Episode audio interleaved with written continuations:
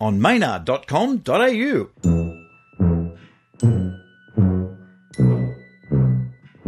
Hey, you!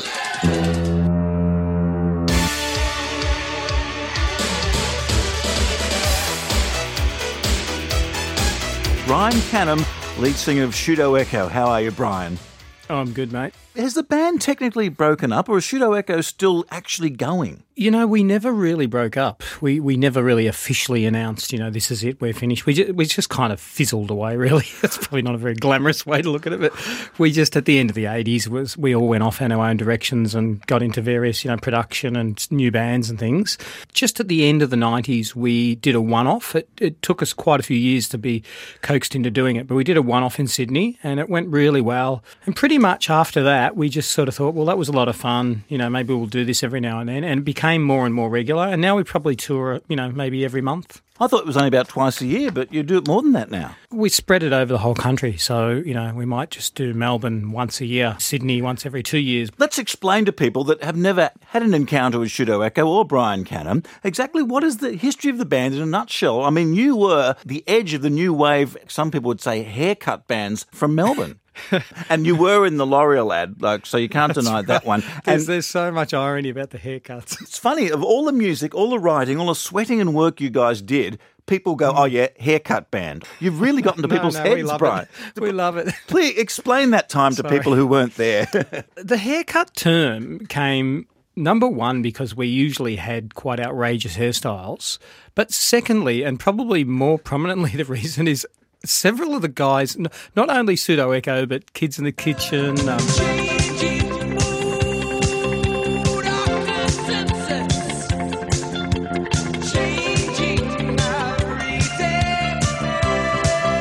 real life. Real life. Send me an angel. Send me an angel.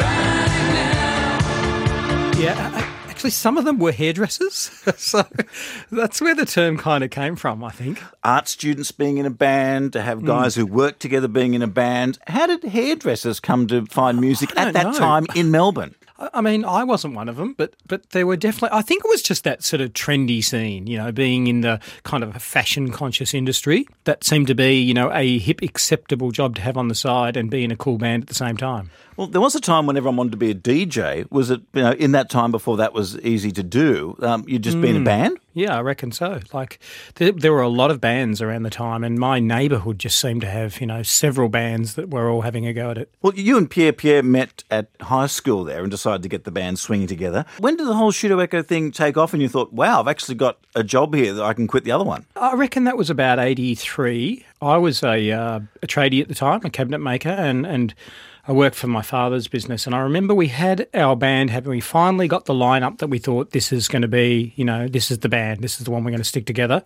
We christened it, named it Pseudo Echo, and then pretty much we just got lots of opening act opportunities. Um, I think because we were convenient, we had just a little electronic drum machine and a couple of keyboards not much gear. Let's just draw the picture Yeah, here. yeah. We're talking the early 80s. So when you have a hmm. drum machine and not much gear, that gear in the early 80s was not terribly reliable, was it, Brian? No, very unreliable. It would leave you cold on stage many times. So you'd turn up and like it wouldn't just be a matter of rebooting it, the whole thing just stopped working.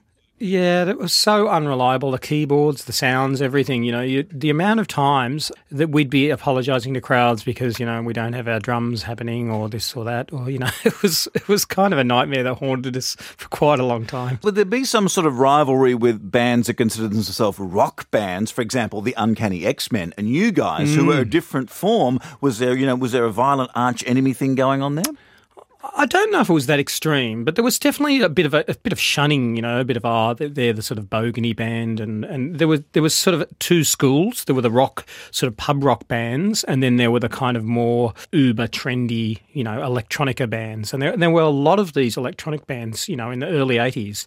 So there were definitely different schools, but look, we all kind of got along really. I mean, we toured with Uncanny X Men, and you know, we, we shared a whole national tour together. It was fun, you know, it was great. And who are your influences internationally? Was it Duran Duran or Spandau Ballet or something more obscure than that? Oh, no, they were definitely two of the, the big influences, probably before they were mainstream here, though. Um, Ultravox was a really big influence.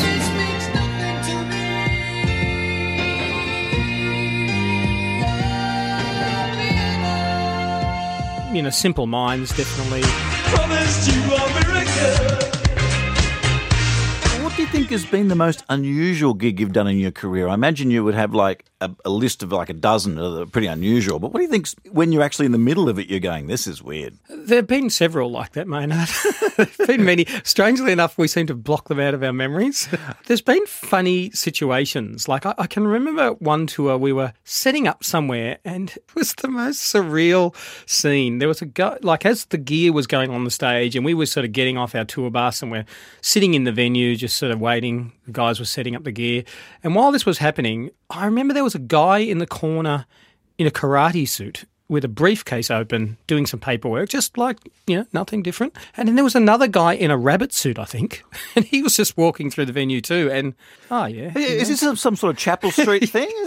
It was it was so bizarre. I think really when we we finally um, cracked the code that there was in the hall had been hired for karate lessons earlier on in the day, and the rabbit we don't know. We're not sure about that one. There's some Alice in Wonderland tribute show That's that was going on there. It was pretty strange. Look, I probably became a lifelong fan of you guys when I actually had to work with you. I uh, had the great pleasure of being the MC on the tour for Pseudo Echo. And get this lineup, people. We started with Pseudo Echo. We then had Village People, and then Culture Club were headlining. That was a great tour, wasn't it, Brian? Oh, that was really great. I thought you guys were professional, and I used to annoy the promoters every week because when you guys finished, I'd always bring you back on for a Beatlesque type bow because I thought you mm-hmm. guys deserved it, and the fans just love that kind of stuff, you know. Sure, yeah, yeah. They really like to see you in a big venue. But dude, do you have any memories what it was like working with Boy George? Because on the first show in Perth, he scared the hell out of me. He was really he was a nasty bitch. Yeah, he was a peculiar guy. There's no doubt about that. Very precious. Um, the band were great. They were all real fun guys. I remember that George always travelled separately to the band and had his own band room, and he was very insular and um, quite antisocial. But at the end of the tour, Oh, he but that was quite- exactly completely different. he turned it all around, wasn't he? Like the- he, the- he needed the- lots of friends. The- the first show we were scared of him, and by the last show he was going, "Come in my dressing room. There's my rider. Have a drink. Hang out. Yeah. What do you want?" It was just a complete turnaround. I think he was just tired the first night, Maybe. and he had a few sleeps. You must have been used to working with some mercurial personalities in your time. Oh, yeah. For example, Molly Meldrum. And we can't ignore the, the countdown effect on the career of Pseudo Echo because he must have been a huge fan of you guys. Yeah, a very genuine guy, and uh, actually one of the, the loveliest people I've met in the music business. To be honest, he's he's so um, just so loving and innocent, and wouldn't hurt a flea. uh, Although he can be a bitch at times, to Well, you know, if you're on the wrong side of him. Look, it seems to be uh, sometimes it can be Jack Daniels related, as all people can get a bit funny if they have a few too many drinks. he really did a lot for us. He really went out on a limb and got the crew on side, and he really just took us under his wing. And he was very proud of the band, and um, you know, to this day, we're really grateful for what he did to it for you know for us. Because because Molly had come on and perhaps Molly had been a bit uh, I don't know uh, a bit festive at lunchtime and he'd just gone straight on and done the countdown show. Actually, what, was your favourite appearance on skit? You weren't there with, with one of the famous Iggy Pop appearances, were you? You weren't on one. No, n- no, no. But we were on some strange one. The funniest thing and the most cringing thing that I still see today, uh, occasionally on late night TV, fortunately, is when, when Molly got us to host the show. it's sort of been one of my golden rules with bands advising them just don't get them to act because. It's not a good idea. Putting us on a countdown and making us the hosts was just like really, really embarrassing. It ends a straight old line. Great stuff that is. I'd like to introduce you to our drummer, Anthony. Hello. There's not much I can say about this next song. It's Tina Turner. She's hot and she's back. This is Let's Stay Together. And you probably looked about 12 and you still look about 15 now, Brian. What is the secret to your good looks? Did, did, your cabinet maker dad have like magic genes? What was the story going on there? Uh, my, my mum's European, uh, Italian Egyptian, and I think she has good skin and good genes. Ah. it gave me lots of good advice, I think. And if you're buying a second-hand car, Brian is the master of getting a second-hand car That's cheap. right. He taught me you don't buy a new car, you wait about a year, get one that's still under warranty, and you save yourself thousands. And he did that with a Fiat X19, which, if anybody has ever heard of the Fiat X19, they actually smashed one up on uh, Top Gear and on MythBusters. They put it between two trucks. It, it, if there was ever a new romantic car in that it was completely functionless but look fantastic. That is the right. Fiat, the Fiat X19. Would you agree with that? Uh, definitely. Very impractical. No luggage space, no passenger space. In fact, let's go through. Let's have a bit of a Top Gear moment here. Let's go through a couple of the new romantic period cars you had, Brian, because you had some. You had some fantastic cars. Uh, that's funny because I, only, only recently I made a list because there'd been so many. I thought I better catalogue this because you know I'll be telling the grandkids and I'll I'll forget one of them. But um, Well, you also you were fashion over form and content. Oh, every- yeah, yeah. And, and I thought it was incredibly important type of car that I drove at the time. I thought I can't be seen in my trusty old Datsun 180B. That's not cool. And I bought myself um, against everybody's advice. Even car yard salesmen who who would have the car on the lot ready to sell me would advise me not to buy this car. But I, against every every bit of advice, I bought a Triumph TR7.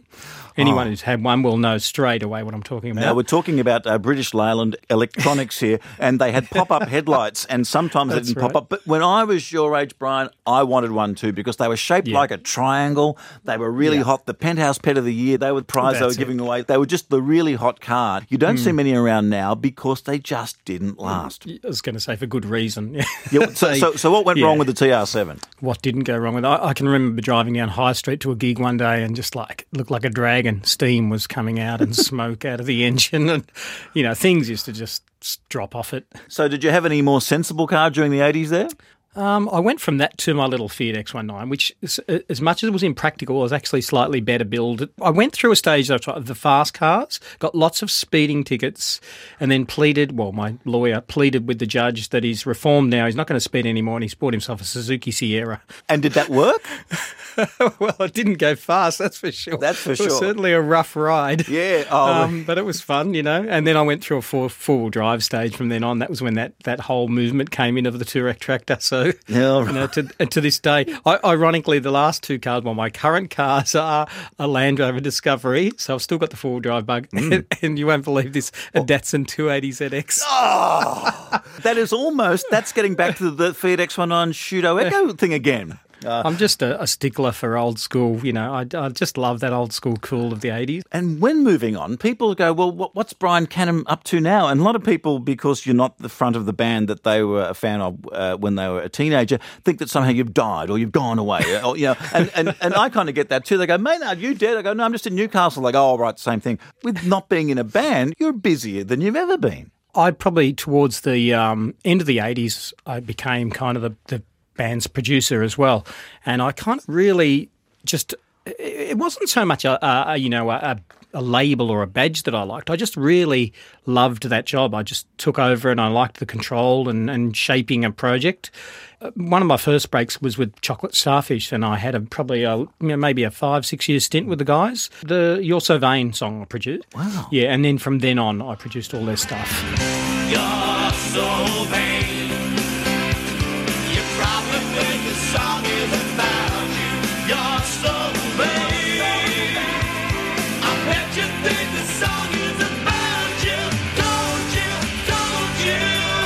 Um, and now I have a studio in um, South Melbourne. It was the old um, Armstrong's Metropolis studio. You remember the joy of going out and buying one of my first albums would have been um, something by uh, the Let's Stick Together album, Bryan Ferry, and I remember like Yeah, taking the record home and that. And now when you give someone a, a CD, they go, "Oh yeah." The- Yeah, the, the yeah. excitement just doesn't seem to be there as much because No. it is easier to make. And how do you get people excited about a particular act again, Brian? What is that key? It, it's really hard. Um, you know, there are so many bands. There's so much to choose from. People are very nonchalant about it. They they're not going to get that excited about a new band anymore. For me, I'm still a bit old fashioned about the way a vibe works, and I still believe that if an artist or a, band is really good, they can do live shows, and that will spread. People will talk about them. People come and see them. It probably not in the same degree as it was in the 80s Look, because it is, it's harder to get people out of their houses full stop. that's right. Well, there's you know there's too much to do now. It's too easy to sit at home on the internet or look. Yeah, definitely it's changed in that way. But I still do believe when an act has really got it, people know about it. Look, I'd like to go through a few questions being sent in from listeners on Facebook, Twitter, and just people who bump into me in the street, shove me to the ground, and say, "Hey, next time I see Brian Canham, ask him this." Sally Noonan wants to know: Do you still think we are still not listening?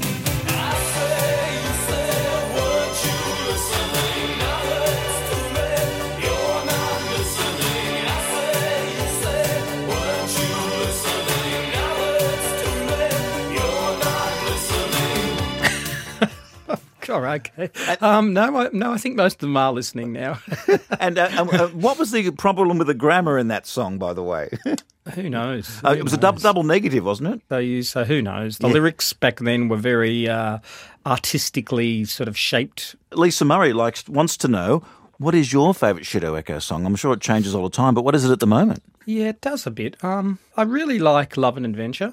Okay, with with Love and Adventure, what were you getting at here? What was going on in this song? What adventure were you taking us on, Mr. Brian Canham? I think it was just the ride of my life that I was living at the time. You know, I the lyrics are once again there's a lot of metaphors and sort of hidden meanings and things, but I think it's it's more based on the actual whole sound of the song was a big part to me, the melody and the chords, and I, I can so remember writing it. And I, I borrowed some gear from uh, the Music Junction, the little shop that used to give us all the gear in the eighties. They were really great. They used to loan us so much gear, and you know I'd always get this new keyboard and start making some sounds like a crazy professor. It came such a long way. Like it was, it was started out as this kind of, you know, sounded a bit like a Blue Monday or a Human League track or something like that.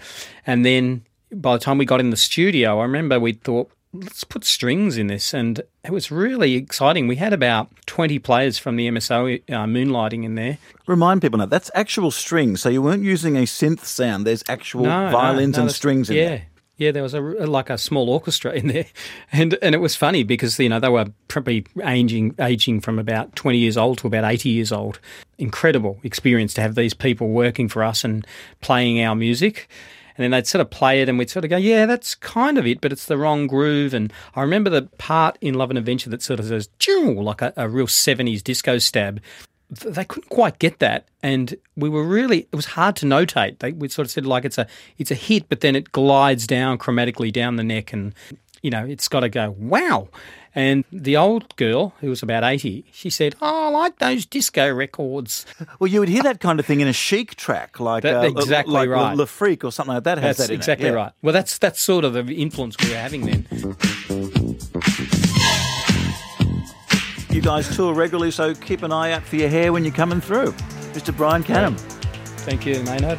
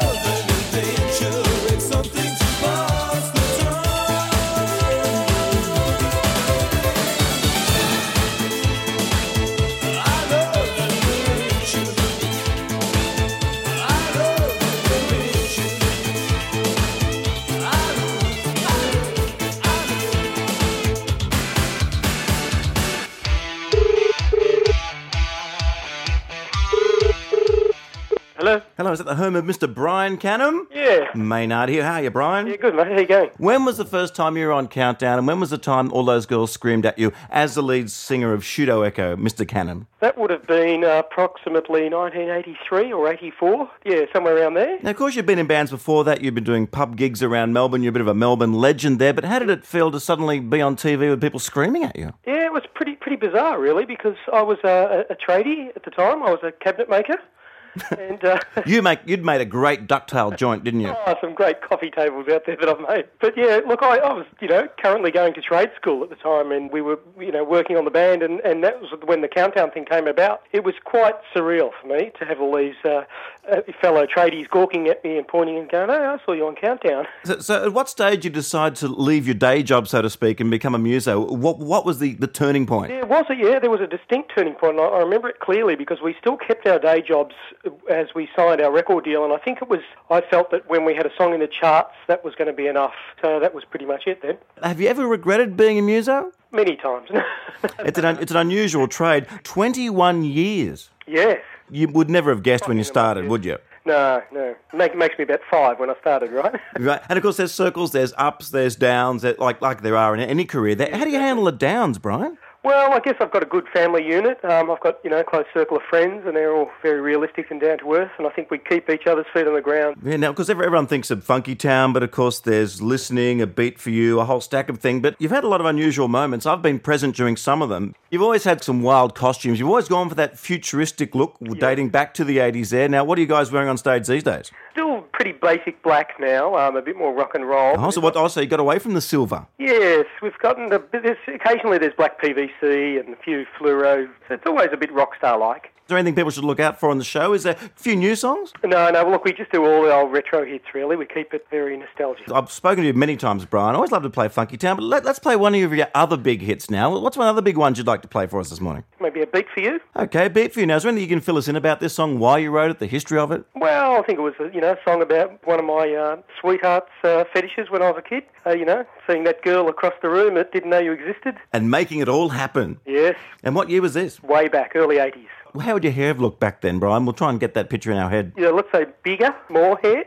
How do you look the same? What are you doing? You look exactly the same as back then. It's really annoying. What are you doing? well, I don't know. It must be just I'm spoiled. My wife and my kids, they're, they're very good to me. They're, I'm well fed. Pseudo Echo, a beat for you. Thank you, Mr. Brian Canham. All right, thanks, mate.